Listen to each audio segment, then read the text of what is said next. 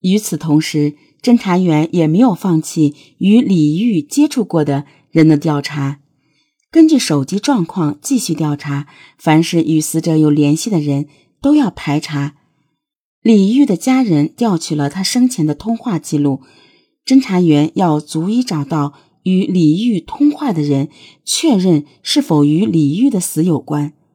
首先要调查的就是案发那天晚上最后一个与李玉通话的人。死者的朋友杨小飞，四十岁左右，在当地做小生意。这通电话是案发那天晚上二十一点四十五分，距离李玉被害大约还有三个多小时。侦查员很快找到了杨小飞。杨小飞说，当时他想和女朋友到外面洗澡。由于李玉在旅馆上班，想约李玉一起过去帮忙开个房间。当时李玉说他家里有客人，就没去。杨小飞是最后一个给李玉打电话的人，他确实有一定的嫌疑。但是很快，侦查员就从宾馆那了解到，案发那天晚上，杨小飞确实一直和女友待在宾馆里，并没有作案时间。旅社老板认识杨小飞和他的女朋友，能够证实杨小飞所说的。但是杨小飞反映了一个重要情况，引起了侦查员的注意，也就是李玉那天晚上之所以没有去洗澡，是因为家里还有人。这个人不是余华培，不是刘月龙，那会是谁呢？时间一天天的过去了。一个个曾经和李玉接触过的人都被带到公安局进行询问、接受调查。这天，侦查员张猛在经过提审室的时候，又听到了刘月龙的声音。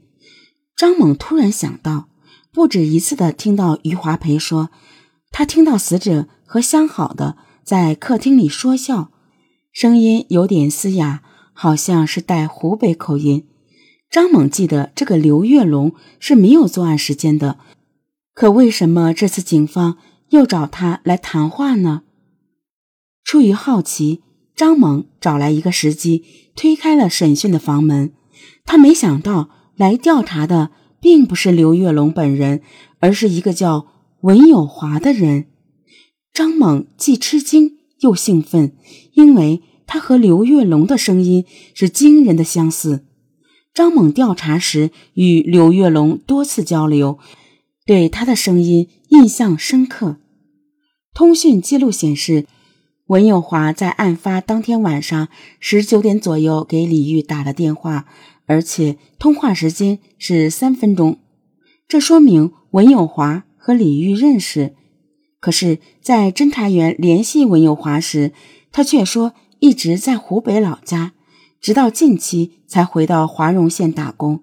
文友华曾在某供销社负责采购工作，后来因为经济问题被单位开除。文友华有病，干不了重体力活，条件也不是很好，一个人带着个小孩。早些年，文友华和妻子离婚，一个人靠打零工养活自己和年幼的儿子，没房子，没财产。没有一技之长，侦查员加大了文友华的怀疑。这也就是为什么余华培信誓旦旦地说，案发当天是刘月龙和李玉说的话。那是因为两人说话实在是太像了。接下来的工作就是找到更为直接的证据。警方正式对文友华展开审讯，审讯进展得很顺利。出于作案后的巨大压力，文永华很快承认自己就是杀害李玉的凶手，而且交代出了曾经使用李玉家的一块菜板击打李玉这个细节，这让警方更加确信文永华就是凶手。但是定罪不能完全靠口供，必须找出更加确凿的证据。警方开始追问。从李玉家拿走的戒指、项链的去向，一开始文友华说扔到河里了，但警方判断文友华家境并不好，他说的不一定是实话。又经过一番审讯，文友华终于交代卖到君山那边去了。警方找来当时买文友华首饰的金店老板来做辨认，老板一眼就辨认出了文友华。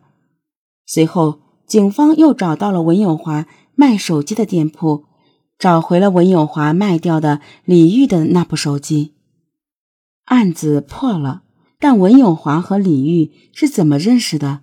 案发那天，究竟因为什么，文友华要对李玉痛下毒手？事情是这样的：二零零零年，文永华丢了工作，离了婚，在来华荣打工的时候，他认识了一个女朋友张某，而李玉正是这个张某的闺中密友。有个姓欧阳的女的，经常在外面说文有华女朋友的坏话。当天，文有华去找李玉，就是为了让李玉帮忙报复这个姓欧阳的女的。两人说了一会儿话，李玉说没有机会，文有华就准备回去了，说女朋友还在等。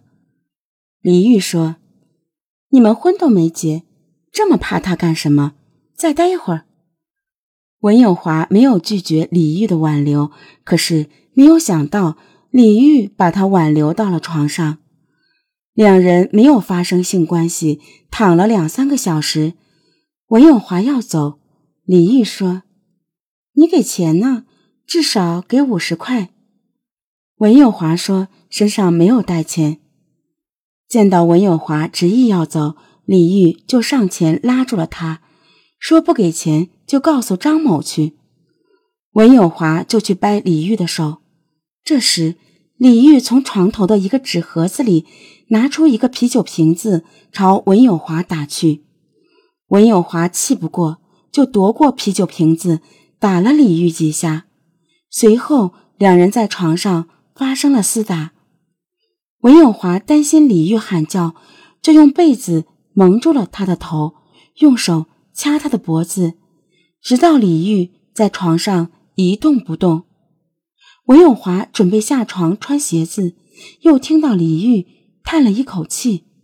他担心李玉没有死，看到屋里的墙角竖了一块一尺多宽的菜板，就用手拿起这块菜板，对着李玉的头部隔着被子打了一下，将菜板打得断成了两截，扔到了床上。